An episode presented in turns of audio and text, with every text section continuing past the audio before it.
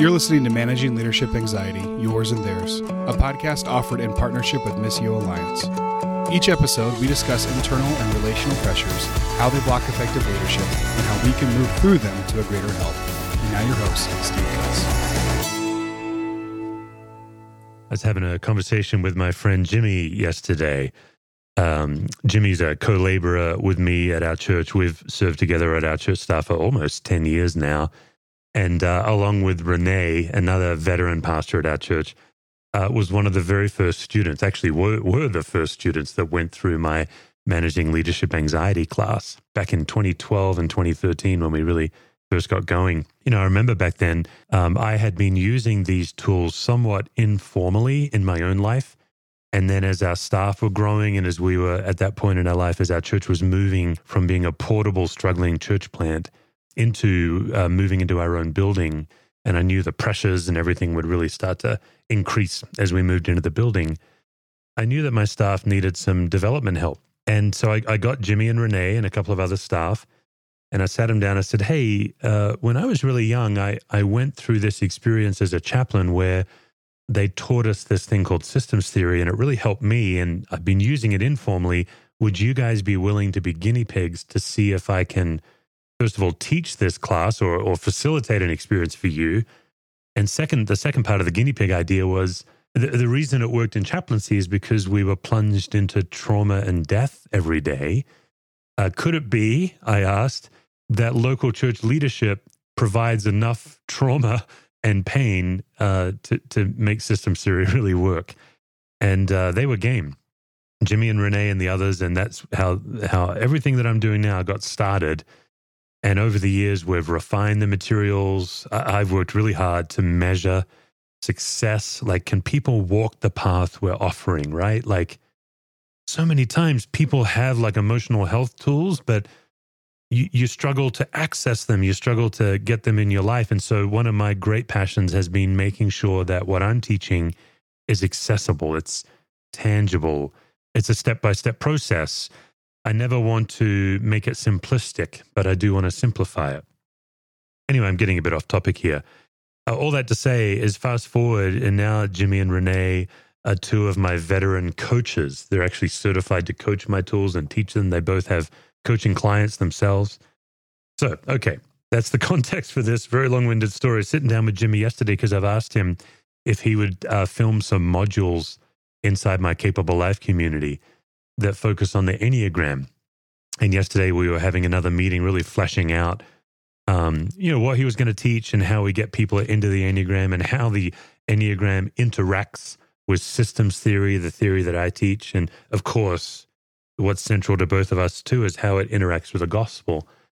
And at one point, we were deep in the weeds on the Enneagram. We're looking at holy ideas and we were looking at uh, stances and, and some of the deeper aspects of the Enneagram and how nuanced it is. And Jimmy identifies as an Enneagram one. So he's he's often making sure it's just right and he, he resists generalized statements because there's exceptions, stuff like that. At one point, we were talking about how it can feel complicated, this work, right? Like, man, it, it shouldn't be this hard to follow Jesus, this kind of idea. Do we really need the nuance of the Enneagram? Do we really need all these systems theory tools that, that we've both forged? And we were both just commenting that, you know, like really you only need the tools that I'm teaching on this podcast and those of you who bring me in to do workshops, you you really only need them in as far as they help you experience freedom in Christ. Once you're experiencing freedom in Christ, once the love of Jesus that is yours to have, once you're encountering it as often as you're proclaiming it to others, you don't need to go any further with me, or you don't need to go any further with, for example, what Jimmy's doing on the Enneagram or, or other people. But the problem is, we all have this narrative inside us, the, the stuff in us that gets in the way. And I think the number one problem is most of us are not aware of how much it gets in the way. I would say that was the biggest gift of chaplaincy for me is it exposed faster than anything else that's ever exposed it for me. It exposed how how bankrupt I was, how how shallow I thought my faith was deep.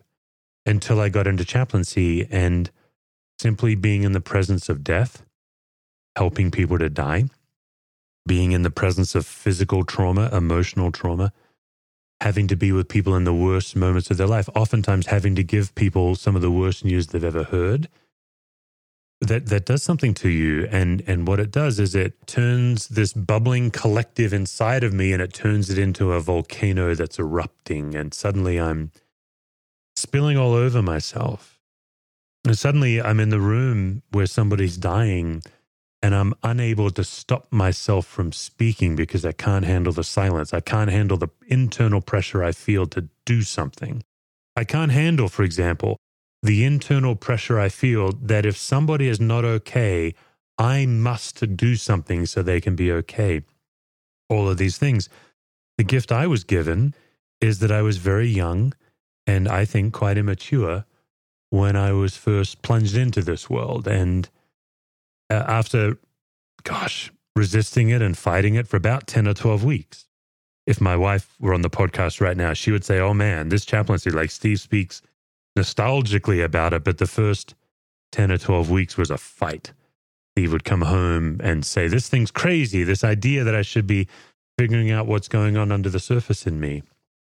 I know I'm jumping around a bit, and I know on an audio show it can be hard to follow, right? When somebody's kind of stream of consciousness like I am right now. But I'm just mindful of the conversation Jimmy and I had yesterday where we were both kind of chuckling at the depth of our tools that we've developed and how much freedom we've found, in contrast with the seeming simplicity of the people in the New Testament. They, they didn't have this complex psychological world that they seem to grapple with, right? Like, my beef with the Bible is that the authors of scripture never really get us into the interior life of the followers of Jesus. So sometimes we see their fears and their proclivities like like you can study the apostle Peter and you can generally figure out his impulsiveness like if his virtue is courage and boldness then his vice is impulsiveness and putting his foot in his mouth and thinking you know speaking before he thinks things like that but by and large the, the the characters in the New Testament they're not as fleshed out as our own complex interior world. But here's the thing: they they had an advantage over us. I think the mistake we make is that we tend to compare ourselves to the disciples in the Bible and we decide that we are the second class followers of Jesus, but we don't realize the competitive advantage they had over us. Like Peter physically witnessed the resurrected Jesus uh, I really think if I were living in the Roman Empire where the average life expectancy is, you know, 28 to 35 years of age, something like that, where it's illegal to be a Christian, you lose your head, you get fed to the lions later in history if you're a follower of Jesus. Where if you're not Pax Romana, you are a persecuted minority, where uh, a simple bacteria could take you out quickly because there's no antibiotics back then. All of these conditions, and also I had witnessed the resurrected Jesus, I think my following of Jesus would be much simpler. But in reality, 2,000 years later, we live in a very sophisticated world, a very complex world where we're profoundly shaped by our culture, where our family of origin has a big impact on the way we see ourselves, where the messages of our culture, whatever culture you're listening in, the messages of our culture have a profound impact on us. I, I think we need these sophisticated tools for those of you listening, you know, as you've been journeying along with me, maybe at one point you're like, is this worth it? All of this work. I would just say that you're already doing work, whether you're aware of it or not. You just have to choose the kind of hard work you're willing to do. You know, before I was a chaplain, I was working very hard. I just didn't know it. I didn't realize how much effort I put into image management, how much I would suppress my inner critic, how the story I told myself, how my assumptions, my expectations of myself, but also the assumptions that others placed on me, the expectations that other people placed on me, how much that kept me trapped like a slave. And that if I just had the courage to pause and look at what's going on, I could actually encounter the freedom and the peace and the love that Jesus Christ offers. So many of us, and I think particularly faith leaders, we really do struggle with that gap, don't we? The gap between what we believe and what we experience, the gap between what we proclaim and what we experience. Actually, this tool today is going to be pretty brief. We're going to talk about differentiation of self through the lens of enmeshment today. Episode 122, we started this three part series where we looked at differentiation of self through the lens of detachment. You can go back and take a listen to that. This is part two. Part three is coming up in a couple of weeks where we're going to actually look about what differentiation of self is. You know, some of you listen to this, you're very familiar with that phrase, and others of you, you're like, what is he talking about? What is this thing called differentiation of self? Well, you can Google it, you can YouTube it, uh, you can go back and listen to other episodes, you could search my podcast for it. Differentiation of self, it's considered the fundamental cornerstone of this theory I teach, systems theory and it's it's a very difficult thing because it's so conceptual. So even now as i've been teaching differentiation for over 10 years i've been teaching it formally. I've been trying to live it. Boy for 25 years now teaching it formally for 10 i'm still learning how to teach it in a way that you can access it. But one of the things that i found helpful is to teach its opposite. So the last time we talked about it episode 122 we talked about one opposite extreme, which is detachment. And now we're going to swing wildly to the other extreme, which is enmeshment. And then next episode, when we chat about it, I'm going to sit in the middle and actually teach what differentiation is and the five steps that you can practice to become a more differentiated person. I'll give you a simplistic definition right now. Differentiation is simply the ability to be exactly who you are and to be well with that without being caught up in your own expectations and assumptions of yourself that are false and without being caught up in the expectations and assumptions of others that are false. That's definitely a challenge for me as a pastor. I live constantly under the guise of my own assumptions and expectations about myself, how I show up as a pastor, every sermon, what it should be like, how it should both at the same time change the world, but not be a big deal. So I'm not all wrapped up in myself. The, the push pull of preaching, but also, particularly in these last couple of years, the incredible diverse expectations and assumptions that my congregation hold on me as a pastor. Like just the idea that I'm a pastor generates in my people assumptions and expectations on what that means. For some people, it means great therapist. For some people, it means excellent in a hospital room.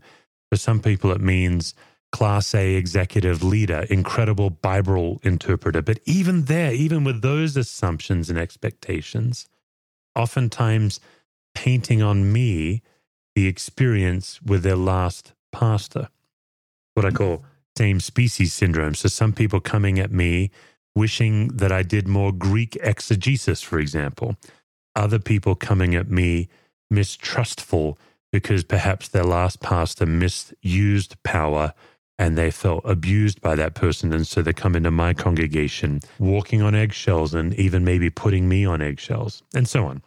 Differentiation of self is the capacity to notice when I'm not living out of who I really am, who God's created me to be, but when I'm living out of my own assumptions and expectations I place on myself and or when I'm living out of the assumptions and expectations that others place on me. Now, my particular personality type, my particular wiring, I tend to be sensitive, I feel deeply, I'm highly intuitive, and also I'm a chronic, rabid people pleaser. So all of that gets highly pressurized. Like there are some pastors, they just don't really care what others think. Now, hey, let me just say, there are some personality types, they, they speak so passionately about how they don't care what people think. That's the sign that they really care what people think. They can't handle that they care so deeply what people think. And so they detach. That's our last episode. They actually swing and act detached.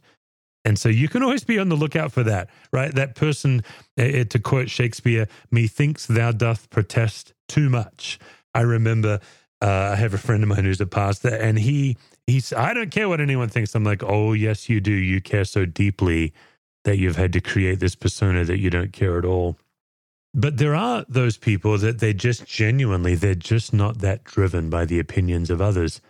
But for most of us, uh, what we struggle with when we're not differentiated, when we're not truly who we are, uh, we struggle with this thing called enmeshment. Enmeshment. And that's, we're just going to take like 10 minutes today to talk about enmeshment. Enmeshment is captured in that wonderful phrase when mama ain't happy, ain't nobody happy. In the Bible, Matthew records enmeshment in the birth narrative of Jesus, where, where Matthew says, Herod was troubled, and all Jerusalem was troubled with him. In other words, Jerusalem's well being is wrapped up in Herod's well being. Uh, those of you who are empaths, those of you more highly intuitive, you're very tuned in to what's going on inside other people. Maybe you've been in a room and everyone's having a good time and laughing, and then, uh, you know, Sally walks into the room and suddenly the, the, the room just cools down because Sally's really upset. And you're attuned to Sally and you no longer feel okay to be happy because she's upset. That would be the sign that you struggle with enmeshment uh, those of you who are people pleasers like I am, anytime you've disappointed somebody, anytime you've let them down, even if you didn't really let them down, but they think you've let them down. And now you find yourself shape shifting, scurrying around, sacrificing yourself. Maybe you're wearing out your calendar, you're pouring yourself out too much because you cannot be okay knowing that that person is disappointed in you maybe you actually did nothing to disappoint them. Maybe their disappointment is because of their own narrative. Maybe they have an expectation on you that is false or untenable. I have some people in our congregation, there's no question, that I can never live up to their expectation on me. Really, uh, they they fulfill the old idea that leadership is letting people down at a pace they can stand. I've got just a handful of people in my congregation like that. They're always chronically disappointed in me. If I'm not differentiated and I know they're disappointed in me, I, whether I try to meet with them and so they can feel it or whether I'm just in my own brain and I'm, I'm expending energy and well being on them, that's enmeshment. Enmeshed personalities tend to get wrapped up and caught up in the worlds of other people. And so, really, on this three podcast episode on differentiation, what we're helping you do is trying to locate yourself on the spectrum. On one extreme, if, if you will, the left wing, I don't mean politically, I just mean like on the left side of the spectrum is detachment, where you are numb to the feelings and well being of others. And what we were talking about in the last episode is maybe your tendency is because you can't handle getting caught up in others, you swing wildly to detachment. Then, as you go through the spectrum, you cross through the happy middle of differentiation. You go all the way to the right, which is enmeshment, where if somebody is not okay or somebody is not okay with you, you can't rest. You can't be okay. That's enmeshment. Maybe for you, it's less about whether they're okay with you or not. Like they're not angry at you, disappointed in you, critical of you. It's just that you have this compulsive need to be there for people when they're not okay. You believe the lie that if somebody somewhere is hurting, you must be the one to be there. That's enmeshment. Enmeshment also goes by the term codependence particularly those of you who might have been raised in a home where mum or dad or mum and dad had an addiction of some kind, uh, it would be classic for you that maybe you battle with enmeshment or codependence. For example, maybe your dad was an alcoholic and maybe you learned as a kid how to keep dad on the straight and narrow. And maybe that's how you used, for example, humor like you, you just knew as a kid if I could make dad laugh, everything might be better. Or he, he, we wouldn't get into problems. Or for some of you, particularly if you had a parent with an addiction where they turned abusive, angry, violent, uh, what you learn to do is shapeshift yourself so you could become the kind of person they needed you to be so that they wouldn't then uh, set off those feelings. Now, those kinds of things, we're talking about childhood vows at this point, they serve you very well as a kid because you're powerless as a kid and you're doing what you can to survive. The problem is when you get into adulthood and now you find yourself in a meeting with a dominant personality who just has that edge to their voice.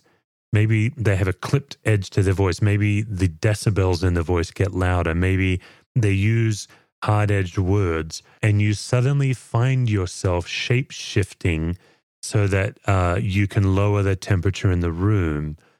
You struggle, for example, to stand up to them or just to see them as a human being. You've made them bigger in your mind that they really are. That's a more sophisticated way that you might find yourself uh, struggling with enmeshment. Enmeshment's a tricky one. Uh, it's it's a tricky one because what it is is you're changing who you are so that you can remain okay when someone else isn't okay. Or sometimes you are scurrying around, pouring yourself out, sacrificing yourself out because you cannot live at peace while someone else isn't okay. I've, of course, done a lot of work with people who have lost loved ones, and I myself have lost loved ones. I'm acquainted with grief as well. And it's a fascinating thing. You can see the enmeshed people coming out of the woodwork where let's say that a household has a loss and people start coming around, right? They knock on doors and they deliver casseroles and they deliver lasagna, all of that. That's all good. But then there's that person that must be helpful and keeps calling and, and trying to make sure the other person, trying to take the grief away. And that's because you struggle with enmeshment. You don't know how to simply sit with somebody in their grief and have a human to human interaction, you have to, if you will, shrink their pain down to a size that you can make it better. Because you're the kind of person that has an assumption about yourself or an expectation of yourself. I'm the person that makes you feel better, that kind of thing. And on one level, that's a gift. Like maybe you're a very helpful person, but sometimes that crosses over into anxiety because you have to make people feel better for you to be okay. Does that make sense? man, I'm 23 minutes into this episode and I kind of get a sense that I'm a bit too stream of consciousness. We're going to publish this one, but we'll see how it goes, how it helps. But I'm just trying to help you locate your enmeshment. For those of us, and I'm definitely in this camp, those of us who struggle with enmeshment, first of all, a few warning signs. You can learn to notice that impulse in yourself to do. And before you just reactively do on autopilot, you can pause and you can use the gift of curiosity and you can also use the gift of prayer. And you can ask the Lord that Psalm 139 prayer Okay, Lord, search me and examine me. I don't trust myself. Would you show me this impulse that I have right now to go meet with that person, to speak to that person, whether it's to try to change what they think of me or whether it's to make them better? Lord, that impulse, is that of you or is that me operating out of my own anxiety? That's one thing you can do. I don't mean to make that journey sound easy, but if you always have to be there for people, you've forgotten that God has all kinds of people available. God has an army of servants available. It's not all on you and that sometimes your best well meaning effort to be there for others is actually unintentionally obnoxious. Okay, then there's those of us who get enmeshed. We get all caught up in other people. We're always there for them. And at some point along the line, we start moving into self pity. We pour out, we pour out, we pour out. Where, you know, you need us, I'm there. I'll change my plans to be there for you. I'll do what you need.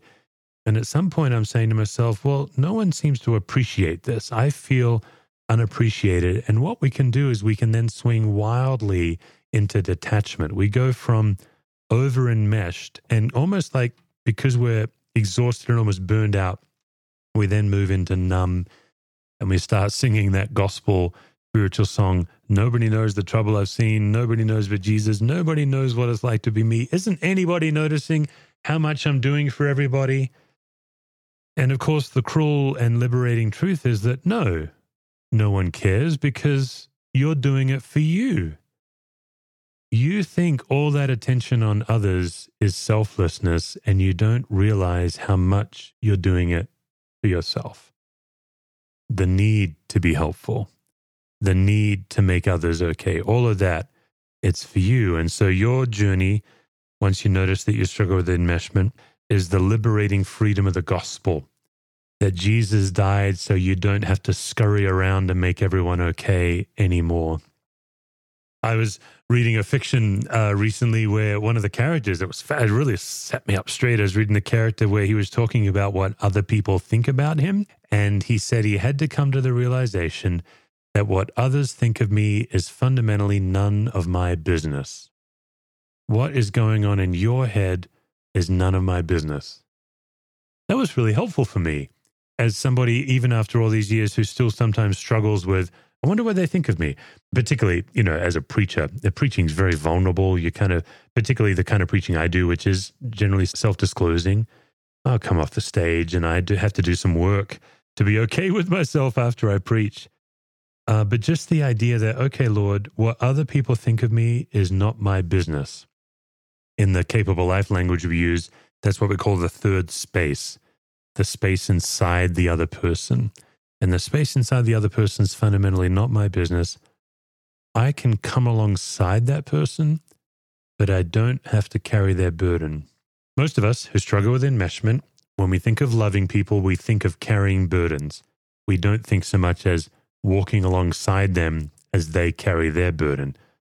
We even use Christian lingo, carry one another's burdens those of you who struggle with enmeshment, a little bit of homework this week. I'm going to encourage you pick a gospel. If you like to do efficient homework, pick the Gospel of Mark because it's the shortest. Mark gets right to the point. And look at all of the times where Jesus helps somebody and ask yourself this question How many times is he carrying their burden? How many times is he walking alongside them as they carry their burden? The answer is going to shock you, enmeshed people. More often, Jesus is walking alongside people rather than lifting their burden. Pretty shocking. So it turns out there's not just one way to love people, there's two ways. One way is to pour it all out, empty yourself until you're a shell of a human and you're feeling unappreciated and all full of self pity. It's a terrible way to live. The other way is to first put the oxygen mask on your own face, as Jesus did when he got away from the crowds and while it was still early, he went to a quiet place and enjoyed the company of his loving Father. Yep, you can pour it all out, but you can also fill yourself up and love out of the overflow. You can walk alongside more than you carry a burden. That's the challenge for those of us who are enmeshed. So, just as we close this episode, three simple questions What is mine to carry? What is theirs to carry? What is God's to carry? What is mine to carry? What is theirs to carry? What is God's to carry? This is the challenge of enmeshed people is we carry what is not ours to carry and we believe the lie that that's honoring God. It's not. I'm just you can decide I'm crazy but I'm here to tell you listen, I'm a pastor, I should know these things. I'm a gospel guy. It's not. And so next time you notice yourself anxious about another person, maybe you could just get out a journal and draw three columns and simply make a list mine, theirs, and God's. Now, what's yours to carry? That's what you take responsibility for. What's theirs and God's? That's what you pray about and give it to God and trust that God is a better carer of that person than you are that God knows what's going on in their head and you do not have the right to that information, and that you can rest in Christ. You can relax into the grace of God. All right. So, our next podcast, we're doing this a bit backwards. Uh, we'll wrap up the differentiation series. I'm actually going to teach what differentiation is, how you know when you're differentiating, and the five steps to practice differentiation. That's coming up. But thanks for joining me and look forward to catching you on the next episode. For more resources, visit stevecusswords.com or missioalliance.org.